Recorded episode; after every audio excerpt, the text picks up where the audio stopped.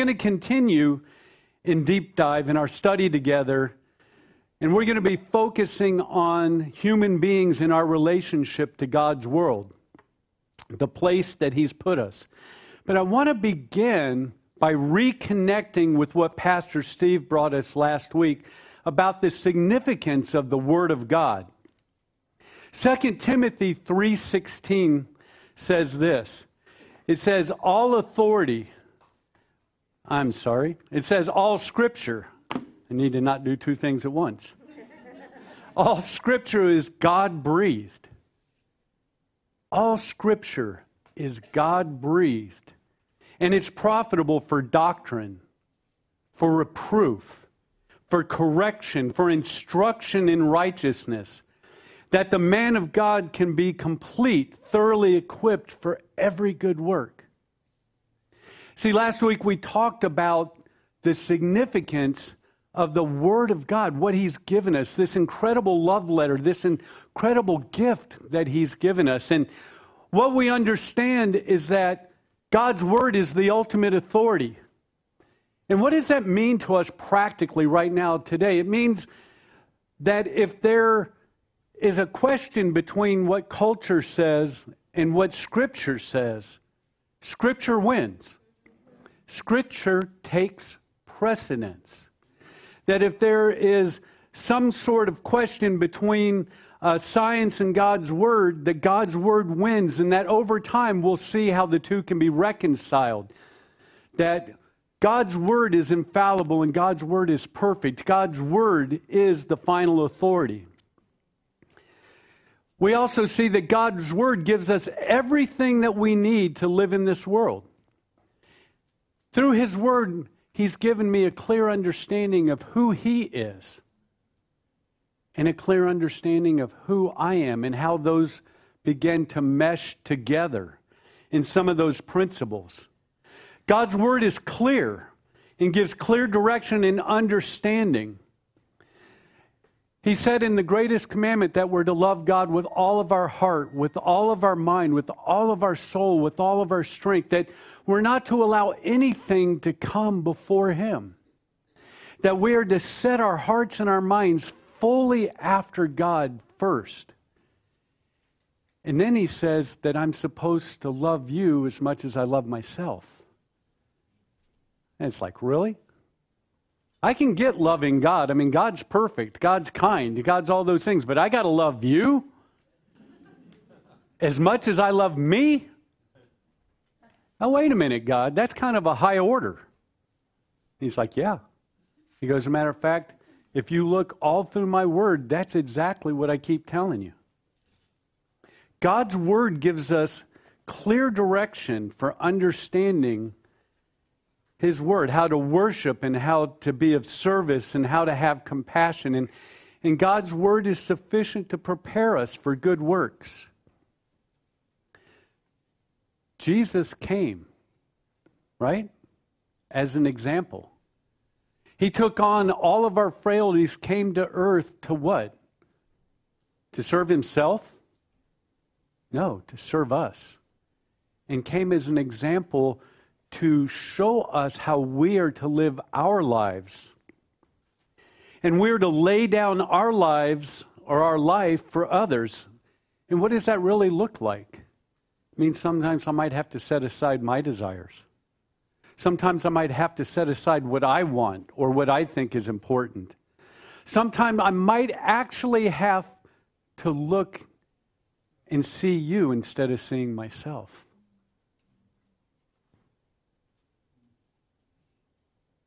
God's Word is perfect in all that it does. And see, when we connect with that, and it's with this understanding of the integrity and the completeness of the Word of God that we're going to look at our topic today. In Genesis chapter 1, we begin to see some things that are important. Right from the very beginning, one of those age old questions has been asked Why am I here? You ever thought about that? Why am I here? What's my purpose? when I look out today and I see your faces and I connect with those online, my heart is that God wants to answer that question for you today. Why are you here? Why did He choose you? Why did He create you? What is your purpose for being here? And the reason for that is I want you to be encouraged. I want you to be uplifted. It's not by accident. You didn't just show up. But God has an actual plan and a reason and a purpose. He's excited about your existence. It's important to me today to help you and I to connect with the beauty and the privilege and the honor that is our position in creation. And also connect with the responsibility that is our position in creation. The beginning of time, the beginning of history, the beginning of creation starts off with the voice of God speaking into nothing and creating everything. In the beginning, God created the heavens and the earth. The earth was without form and it was void, and darkness was over the face of the deep. And the Spirit of God was hovering over the face of the waters. I want you to, as much as you can, to try to think about this is not a science lesson. Have you ever tried to teach a child or to teach somebody a complex concept that they're not familiar with? You don't do it by breaking out the slide rules and the calculus. You do it by using word pictures, by using examples that they can understand, by speaking to them in a language that they have the greatest capacity to understand. And God is speaking to us. And I wish I had one of those James Earl Jones voices, but I don't. It says, Then God said, Let there be light. And there was light. And God saw the light, and it was good. And God divided the light from the darkness, and God called the light day, and the darkness he called night. So there was evening and morning the first day. God spoke, light existed. God spoke, and the heavens and the earth came into being. By the word of God, the plants and the animals and the days and the seasons sprang forth. With all that God had already created, why create man? I mean, think of all the beauty that He created the perfect earth, all of creation filled with beautiful animals and with sea creatures and with, you know, cattle that roam the earth and birds of the air with all that God had already created, why create man? Why am I here? What is my purpose? I want you to see that God answers the questions in the very beginning of his story to us, the very beginning of his communication, of his love letter to us, as he begins to tell us, This is why I created you.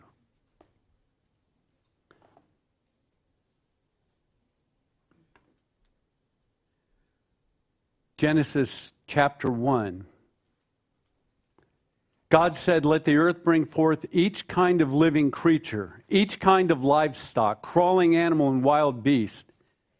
And that's how it was. And God made each kind of wild beast, each kind of livestock, and every kind of animal that crawls on the ground, and God saw that it was good. And then God took the next step. I want you to read this with me and I want you to read it out loud and loudly. Then God said, Let us make humankind in our image, in the likeness of ourselves, and let them rule over the fish in the sea, the birds in the air, the animals and over all the earth and over every crawling creature that crawls on the earth. So God created humankind in his own image. In the image of God, he created him. Male and female, he created them. And God blessed them. God said to them, Be fruitful, multiply, fill the earth and subdue it, rule over the fish in the sea, the birds in the air, and every living creature that crawls on the earth. When we read the beginning of the story, when we read the beginning of the book, we see that the Hebrew word for man is Adam, and that word means mankind. It means humankind. It is neither male nor female. A matter of fact, he goes on in verse 27 to make it very clear. It takes both men and women, male and female, together to give us the most complete image of God. And what is that image? The essence of the image of God is not about physique. The essence of the image of God is his character, who he is. You are created to be an image bearer of God. I am created to be an image bearer of God. I want you to connect with what a privilege that is and what a responsibility. See, you have a mission to carry Father God's image into the entire world. You have a mission to carry God's image, His character, His love, His compassion, his justice, His mercy, His heart into the entire world. Bearing the image of God gives us a distinct dignity. We've been endowed with reason and moral self consciousness, freedom of choice, imagination, and creativity. He's given us this unique dignity. We are the only ones that God says are created in His image. We are the only ones that can reflect that image back to the world in such a way that can be seen. How many of us have ever said, Oh, I see her mother's eyes looking at a child, or Oh, I see her father's smile. Or a little bit later, Oh, he acts just like his dad. See, that idea of image bearing isn't really all that foreign.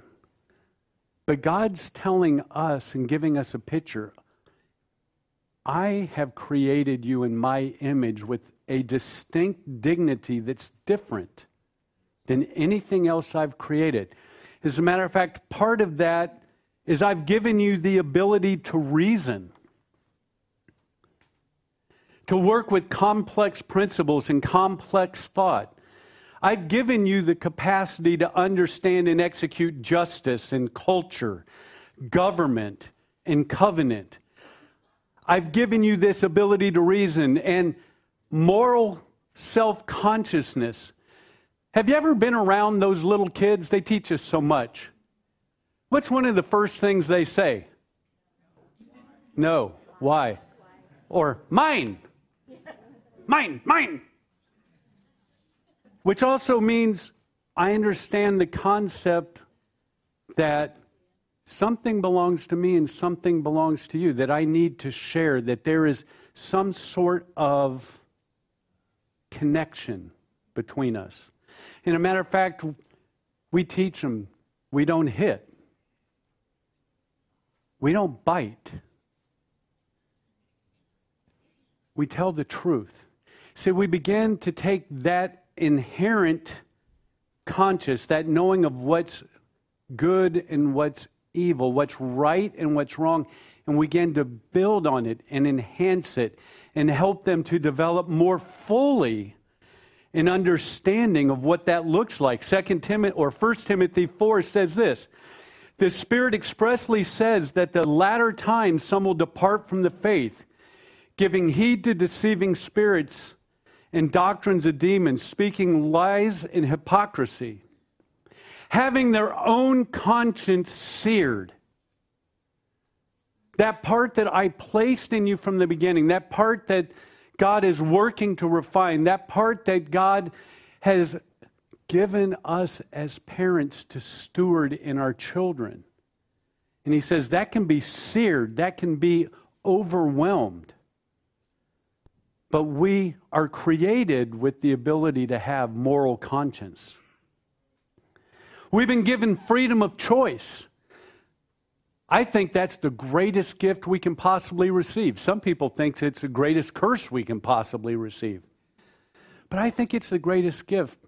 Why didn't God just make us puppets on a string? So that we didn't have choice, so that whatever He wanted, we did. There'd be no fall, right? There'd be no brokenness. So, why in the world did God curse us with the freedom of choice? You guys are awfully quiet. Because without the freedom of choice, there is no capacity for genuine relational love. If you can't choose to reject, you can't choose to love. And God created us in His image with the capacity to have genuine relational love and has invited us into that place with Him. He gave us choice so that we could experience and interact with him from that level. First John chapter 4 says, "Beloved, let us love one another, choice. For love is from God, character. Everyone who loves is born of God and knows God. He who does not love does not know God, for God is love." It's his character and He's given us imagination and creativity. Aren't you glad for the worship team and all the different things that they're able to do? I'm not setting myself up this time, Bob.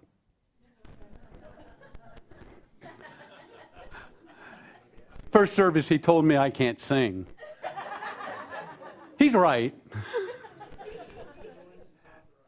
but God has given certain people the capacity to work with complex thought and complex issues and complex instruments and in chords and music put together and to create something gorgeous and beautiful and to create something that helps us to enter in emotionally, something that opens our hearts and our doors to be able to worship. And He's given others of us the gift of gab to be able to stand here, yep, and hopefully by his gifting, be able to take his word and put it in word pictures and open it up in a way that my family can connect with it and grow and be encouraged and be strengthened. We are created in his image. We are not created for ourselves. You are created to carry God's image as an ongoing work of honor and a privilege. I'd like to put it this way you are an ambassador of God. An ambassador does not represent themselves, they represent those that sent them. And it is as if it is that person, that authority, and the image of all that goes with that authority that is empowering them to act on their behalf. And that is where God has placed us as ambassadors. Ephesians chapter 6. Paul speaking says, And for me, that utterance may be given to me, that I may open my mouth boldly to make known the mystery of the gospel, that you might open your mouth boldly to make known the mystery of the gospel, for which I am an ambassador in chains that I might speak boldly as I ought to speak. I'm representing God. The image of God is in me. As a matter of fact, Second Corinthians, you know, if you thought we could hide and go, well, I'm not Paul. Second Corinthians, you know, gets right in the weeds with all of us. The the we statement or the us statement, you know, the one where we kind of hide among everybody else. Second Corinthians 5:20 says, "We are ambassadors for Christ." As though God were pleading through us. God put us in the place that we're at right today. You were born when you were born. You are here and alive on 2023 in this place in this time to be an ambassador to the people that you interact with. Your family, your friends, your church, your work, all of those places. He goes on in Matthew 5:16 and says, "Let your light so shine before men that they may see your good deeds and glorify your Father in heaven." See, it's not about just your words, but how you live your life how you engage others, how you live out and use the resources God has given you, how you engage the world around. He's saying, do good works and allow that to open up the door for conversation. Show people that you love. The first thing that Jesus did was come and serve and reveal himself and be submitted before he asked the first person to follow him. He engaged. Let your good works shine and glorify God who's in heaven. In Matthew 28, we know it is the Great Commission. Jesus came and spoke and said, All authority has been given to me in heaven and earth. Go and make image bearers. Go make disciples of all nations, baptizing them in the name of the Father and the Son and the Holy Spirit, teaching them to observe all things that I've commanded you. You have a mission. You are to carry the character, the love, the grace, the mercy, the image of God into all the world.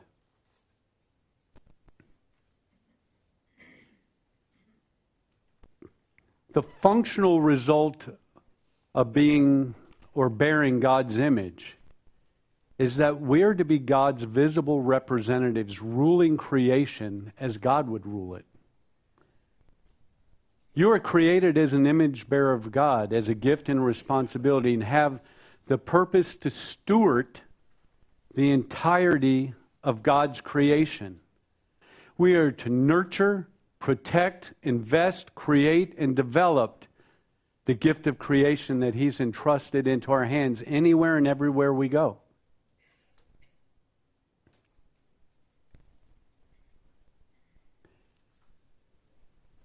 In the fall of man, we see both the mission and the purpose corrupted.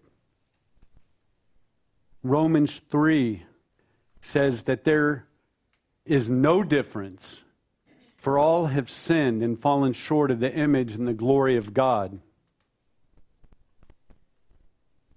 Instead of the image of God being something that we honored, something that we valued and cherished, something that we took responsibility for to proclaim God and to expand His character into the world. We've used the image of God as a prideful possession, making ourselves equal to God in our own minds.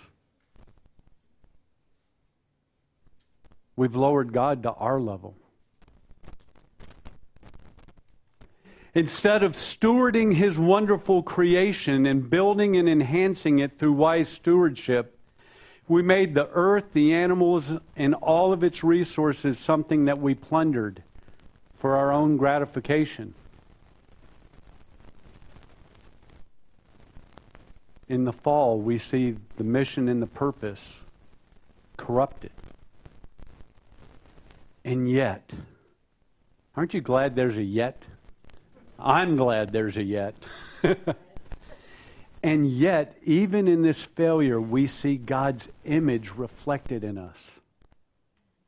We are still image bearers, and his mission and his purpose remain the same. See, this is why Jesus, God the Son, arrived to make all things new.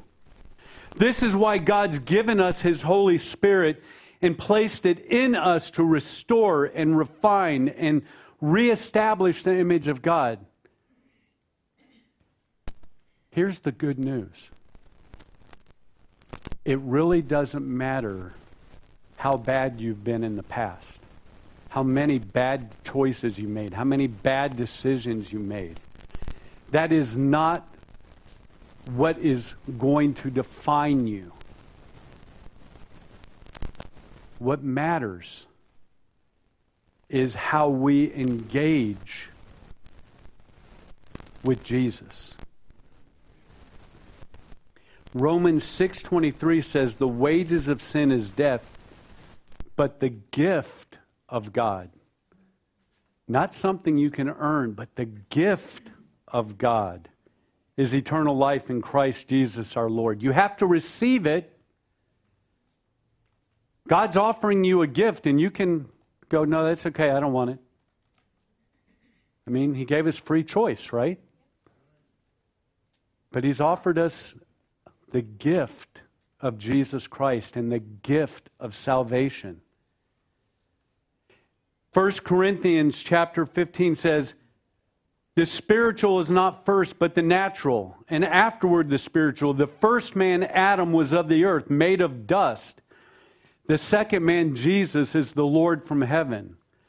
As was the man of dust, so also are those who are made of dust, us, broken, flawed, defective, in some areas corrupted by the fall. And as is the heavenly man, so are those who are heavenly.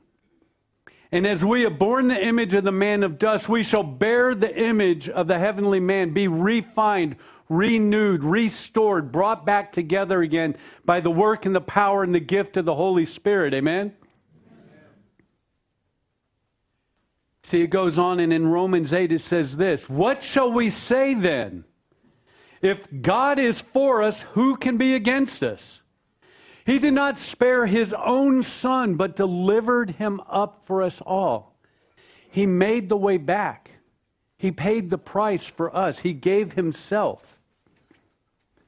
In 2 Corinthians 5, therefore, if anyone is in Christ, he is a new creation anyone. There are no exceptions. It is open and available to every single human being that has ever drawn a breath. If anyone